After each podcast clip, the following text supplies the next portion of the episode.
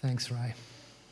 All right, let me, let me pray again before I, I open this passage uh, up for us. Heavenly Father, this passage is extremely familiar, but we pray for a fresh understanding of this story of Jesus and how it applies to us. And we pray this in, in Jesus' name. Amen. Well, as I said, like the Good Samaritan, probably is the, is the next famous. Uh, the, the next famous after that is the prodigal uh, son. It is very well known and uh, very well loved. In fact, we've even uh, appropriated the word prodigal into our own language, uh, even in our secular language. And so when someone, um, when someone returns having left, they're branded a prodigal. Uh, we all know a prodigal, don't we? And, and in fact, we may consider ourselves a prodigal. Uh, but I want to ask you this question, and I, I don't want you to answer it. I want to, to think about it as we go along today, this evening. And this question is this Who is the main character in this parable? Okay, so that's, that's a question I just want you to keep in the back of your minds for the next 20 minutes. Okay, who is the main character in this parable? Uh, you'll have noticed that, that Ray read for us the first couple of verses of chapter 15 um, before we read verse 11 and onwards, uh, because the first couple of verses of chapter 15 set the scene, uh, uh set the context in which this parable was told. And it's worth reading again, actually, because it reveals something uh, for us in these first couple of verses. So the first couple of verses read Now the tax collectors and sinners were all gathering around Jesus to hear Jesus, but the Pharisees and the teachers of the law muttered, This man welcomes sinners and eats with them. Now I want us to notice something here, in, in just in these two verses. You notice that the tax collectors and the sinners were gathering around Jesus. They were coming to Jesus. You notice that? You notice also that the Pharisees and the teachers of the law are not described as coming to Jesus. Presumably, they were already with him. I to keep that in the back of your mind also for the rest of this parable. And they are the ones who actually prompt Jesus to tell this story, which means the targets of this story are not wayward sinners. The targets of this story are not the irreligious, not the immoral, but the targets of this story are actually the religious and the moral. Uh, Jesus never labels this story the prodigal son, does he? But he begins the story in verse 11. There was a man who had two sons. And so this story is as much about the older son as it is about the youngest son. Yes, the younger son, you might have uh, already picked up, represents the sinners and the tax collectors. But the older son there represents the Pharisees and the teachers of the law. And Jesus is actually painting a picture for them of two types of lost people. The first type are the openly, the outwardly rebellious, the sort of in your face sin of the younger son. And the second are sort of the inwardly rebellious, the more subtle sin of the elder son, who represents someone who appears to be near to God but is actually far away. And so, this parable, it's been suggested, might be better called the parable of the two lost sons. But let's start with son number one. Because son number one wanted to be his own man. He wanted to sing Frank Sinatra's I Want, sorry, I Did It My Way. And so he asks his father, Father, give me my share of the estate. And in effect, you have probably heard before that he's actually asking, Father, I wish that you were dead. But since you aren't, I can't wait any longer. And in an intensely sort of patriarchal society, the father would have been within his rights, he would have been expected to disinherit the younger son, to dishonour the younger son, to run the younger son off. But actually, we're told there that he divides his property between his two sons. And uh, that might seem a little uh, casual of him But actually, the word there translated property is actually the Greek word bios, which means life. And so the younger son is actually asking the father to tear apart his life. There is deep emotional anguish on the part of the father at the sheer request, and then actually in his carrying that request out. Now, um, I've not heard all of your stories. I, I, I would like to hear them all, your Christian stories. Uh, but I know that some of you sitting here this evening will be able to identify with the feelings that must have been overcoming the father as he saw his son pack and then leave. And what would have made this worse is the father, knowing the son, uh, would have probably have had a pretty good idea as to what would happen next. The son sets off for a distant country and there squandered his wealth in wild living. And I think part of the reason why the prodigal has sort of captured our imaginations is because we can imagine what sorts of things he might have spent that on. This is a, this is a classic riches to rags story. And, and, and how low can he go? We're told that after he'd spent everything, there was a famine, and so he began working for a Gentile, a Gentile that is a non Jew, feeding pigs. At this point, right, for those listening to that story for the very first time, there would have been sort of gasps from among the crowd. Because for a law abiding Jew, this was, this was outrageous stuff. This was extremely offensive. Gentiles and pigs. And so this son had deserted his father. His son, this son had deserted his, his religion, and this son had de- deserted his race.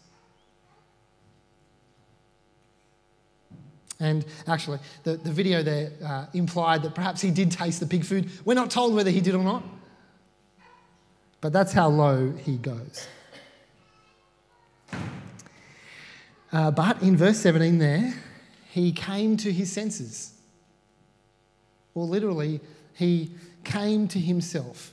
He saw himself. He faced himself. Uh, I'm sure that you remember this scene from perhaps your childhoods. I'm sort of reliving my childhood as I have children of my own. This is uh, from that movie, um, Snow White. And of course, uh, the, the story goes this, the Queen asks, uh, Who is the fairest of them all? And the, the mirror says, O Queen, you are the fairest in the land. And then, of course, one day, the mirror actually says to the Queen, Snow White, O Queen, is actually the fairest of them all. Uh, and of course, this sends her on this murderous rampage. It's basically what it is. But when this son faced himself in the mirror, he realized that he wasn't the fairest of them all. He came to himself. He, he came to his senses. He was actually the ugliest of them all. He was the worst of all sinners. And so, as he prepared to go home, he was prepared to be received as, as a hired servant. And verse 20 there so he got up and went. Where does he go? Not to his village, not to his home, but to his father. And we're told that while he was still a long way off, his father saw him and was filled with compassion for him. And he ran to his son, threw his arms around him, and kissed him. And you get the impression, don't you, that this, the father was, he was on the lookout. He was on the lookout. And the scene is even more striking because uh, uh, a patriarch, the head of the family, would never be seen running, okay? Running was, was, uh, was very lowly. the patriarch would sort of um, would walk slowly and with dignity, sort of like the way I exercise most of the time. But such was the father's joy. Such was the father's joy. And actually, I was thinking about this. Perhaps the father knew that he had to reach him first. After all, if someone else were to have reached him first, they might have beat him up, they may have sent him away, or publicly humiliated him for shaming his own family. Imagine how different this story would be if the older brother had seen him first.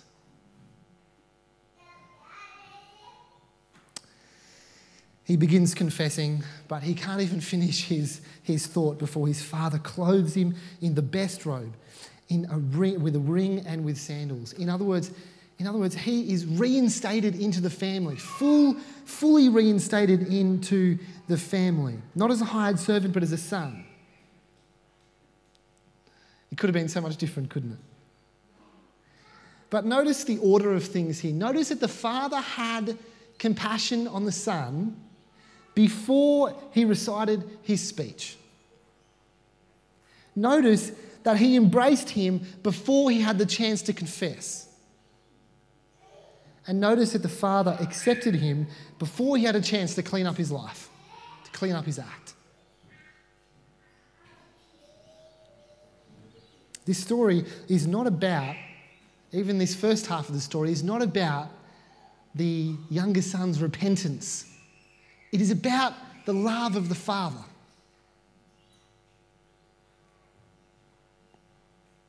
And the father, whom had been, who had been dishonored and disgraced by this son of his, now honors and celebrates his return. For he declares, For this son of mine was dead and is alive again. He is lost and is found. That is, he is, he's just rejoicing in this restored relationship. Now, um, this basic storyline, if you think about it, has been the plot line of many a story, of many a movie. Because it's just so uplifting, isn't it? It sort of brings a tear to your eye as you think about the prodigal son and his return and his father accepting him. But let me tell you that the Pharisees and the teachers of the law weren't getting goosebumps at this point, okay?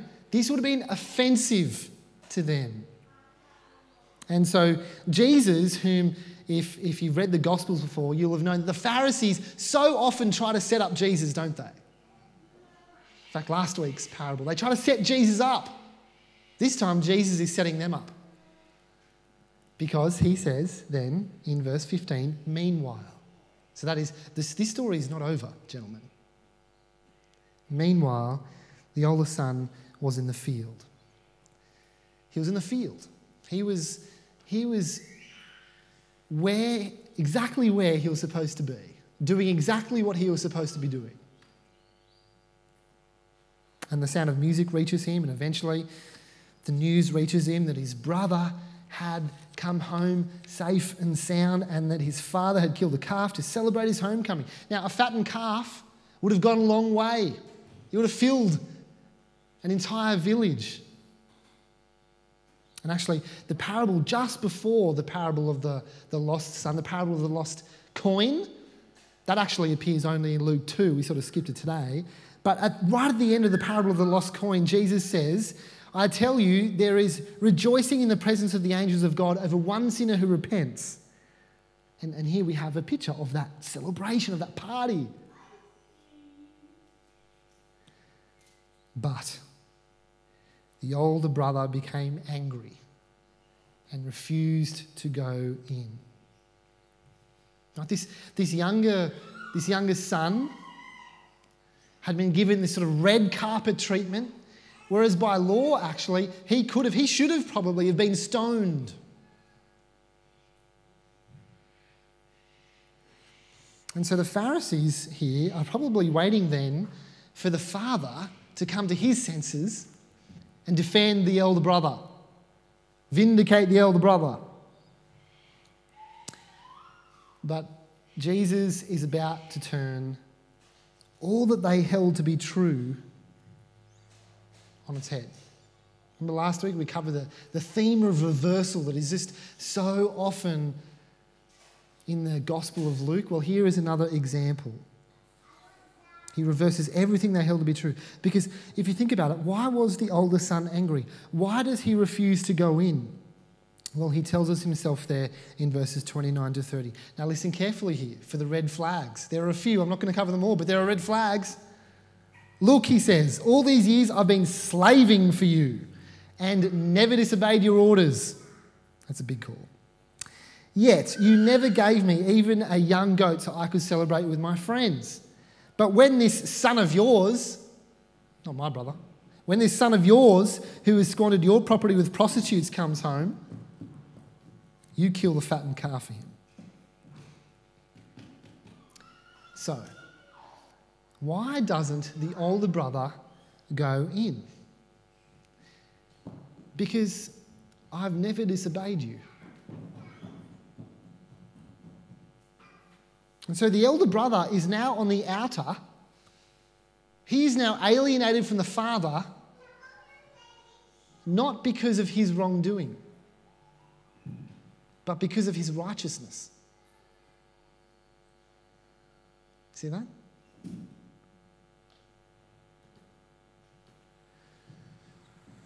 As one author writes, of, a different situation, mind you, but it applies here. He was a good man in the worst possible sense of the word. See, the elder son had saw himself as the model son. And while the, while the younger brother was clearly unrighteous, the older son was clearly self righteous. And Jesus' point is that though one had sort of run off to a distant country and one had stayed home on the farm and slaved away. Both were lost. You see, the Pharisees uh, of Jesus' day would have believed, yes, that they were a chosen people by, of, of God, but they must maintain their status and would only receive their reward if they obeyed and friends, this is what we have come to know and the world has come to know as religion. It's what so many people outside the church, and unfortunately sometimes inside the church, think Christianity is all about moral conformity. About being good.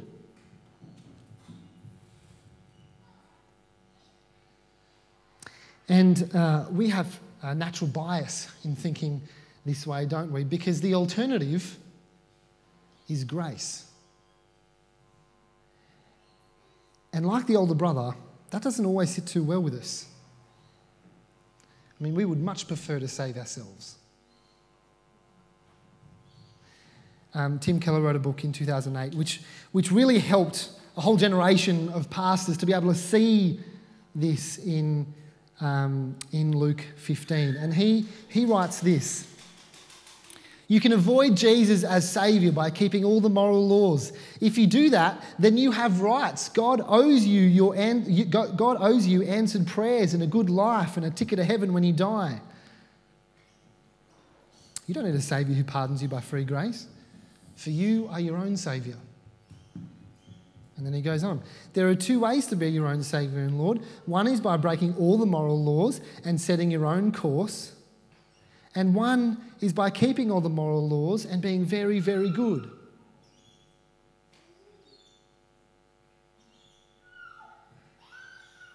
See, the older brother was his own Saviour and his own Lord and his own judge, and that he had declared himself acceptable and pleasing. And, and friends, I suspect this is the greater danger for us too, isn't it? And it's the greater danger because you'll notice that the younger son, he knew that he was alienated from the father. He knew it. The older brother did not. See, older brothers don't go to God to ask for forgiveness because they don't see, they don't see the need to. They don't see their need to. This illustration is a little too good not to share, but as I said this morning, disclaimer this is not a political post, okay? Um, but uh, as Trump was um, in his first campaign four years ago now, uh, Christians in America asked him lots of questions as to do with his faith, supposed faith. Um, and uh, they asked him on several occasions if he had ever asked God for forgiveness. And on one occasion he replied, I won't try and do it in impersonation. Uh, but but you, you, you this, this English is great. I, I like to be good. I don't like to have to ask for forgiveness. And I am good. I don't do a lot of things that are bad. I try to do nothing that is bad. Logic. On another occasion, he assured people, Look, I will be asking for forgiveness, but hopefully I don't have to be asking for much forgiveness. And it's the same sort of attitude. Now, friends, we may not claim to be without sin, okay? That may not be our issue, but so often we appeal, don't we, to our faithful service, to our ministry, to our obedience, to our sacrifice, to our generosity, to our Christian culture, to our Christian heritage, even. To be the grounds on which we're accepted and rewarded. And in so doing, we're effectively become our own Saviour, our own Lord, and our own Judge.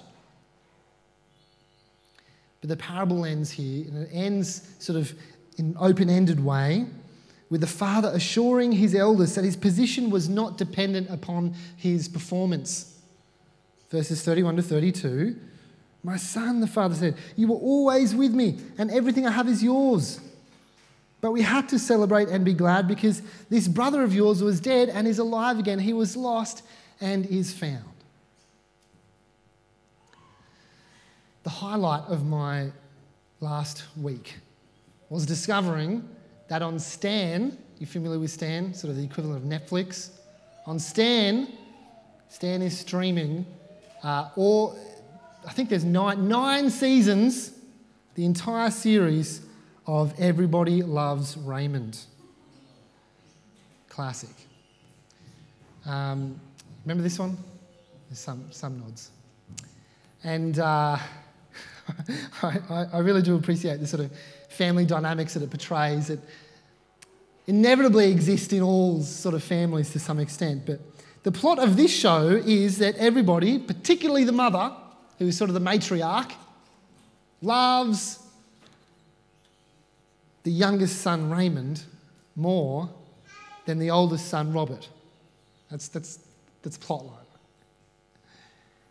And that leads to all sorts of tensions and, and jealousy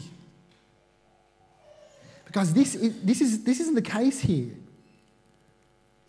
This father loves both of his sons. He's been generous to them both. And notice, importantly, that the father goes out to both of them. And he would welcome them both in, but only on his terms grace. So the younger son needed to leave his life of sin behind. And the older son needed to leave his righteousness behind. And the message for the Pharisees and the, and the teachers of the law is that those who refuse to embrace the ministry of Jesus to seek and save the lost would miss out on the celebration altogether because, because well, they were lost as well. They needed to be sought, they needed to be saved. And although they'd never left the farm, they'd left the Father. Now, we don't actually know whether the elder son ever comes in, do we? We're not told. The answer is left to the listener. The answer is left to those, to those Pharisees and the teachers of the law who are, who are standing there listening, and the answer is left to us. As one author writes, you're invited. You are invited to step up onto the stage and act out the parable's final scene.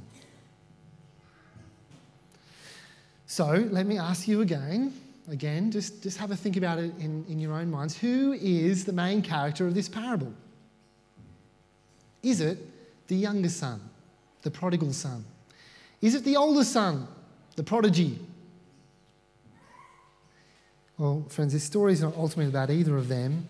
It is about the man, isn't it, in verse 11, who had two sons.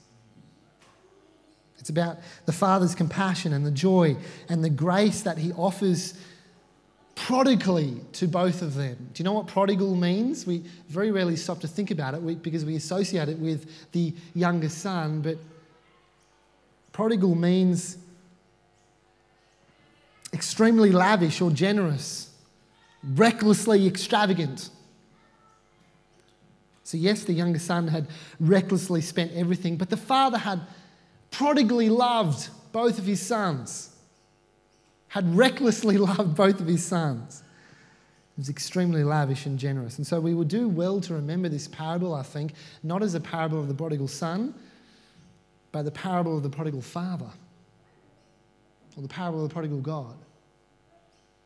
Because in this parable, actually, it sort of retells the, the story of salvation. It retells the history of salvation, and it's a gospel in a nutshell. It is a picture of what God the Father is doing through Jesus, his Son, reconciling the world to himself, not counting people's sins against them. It is a picture of God running toward us with arms outstretched, anxious to reach us first, not only to embrace us but to intervene to ensure that we're not treated as our sins deserve. It is a picture of Romans 5 8. God demonstrates his own love for us in this that while we were still sinners, Christ died for us. And for those of us uh, who might identify with the older brother more so than the younger brother, it's a reminder that you can leave the father without ever leaving the farm.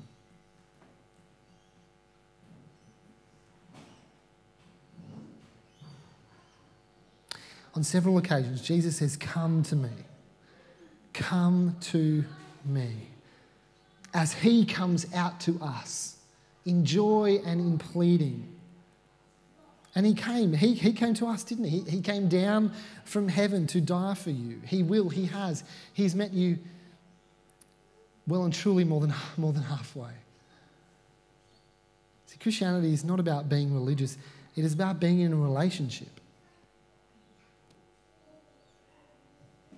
And now is the time, friends, whether you were the younger son or the older son, to come to Him on His terms, grace, with nothing in your hands.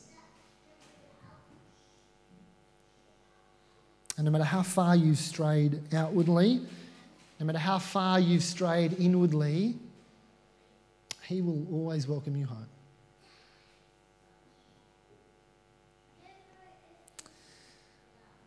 One of my top picks this year for the readers out there has been a book that I've um, read called Gentle and Lowly by Dane Ortlund, and it finishes, he finishes his book like this. Go to Him. And all this means is open yourself up to Him. Let Him love you. The Christian life boils down to two steps one, go to Jesus. Two, see number one. If you knew his heart, you would, wouldn't you? Let me pray for us. Father, we are weary of running. We are weary of trying to live up, trying to earn our own righteousness. And so we pray that this evening we might come to you with nothing in our hands, knowing that you are faithful and just and compassionate. And there is much joy in welcoming just one sinner who repents. So we pray this evening we might repent anew. And for anyone here, Father, who perhaps needs to repent of their sin or even their own righteousness, we pray that your Holy Spirit might stir them to do so. We pray this in your Son's name. Amen.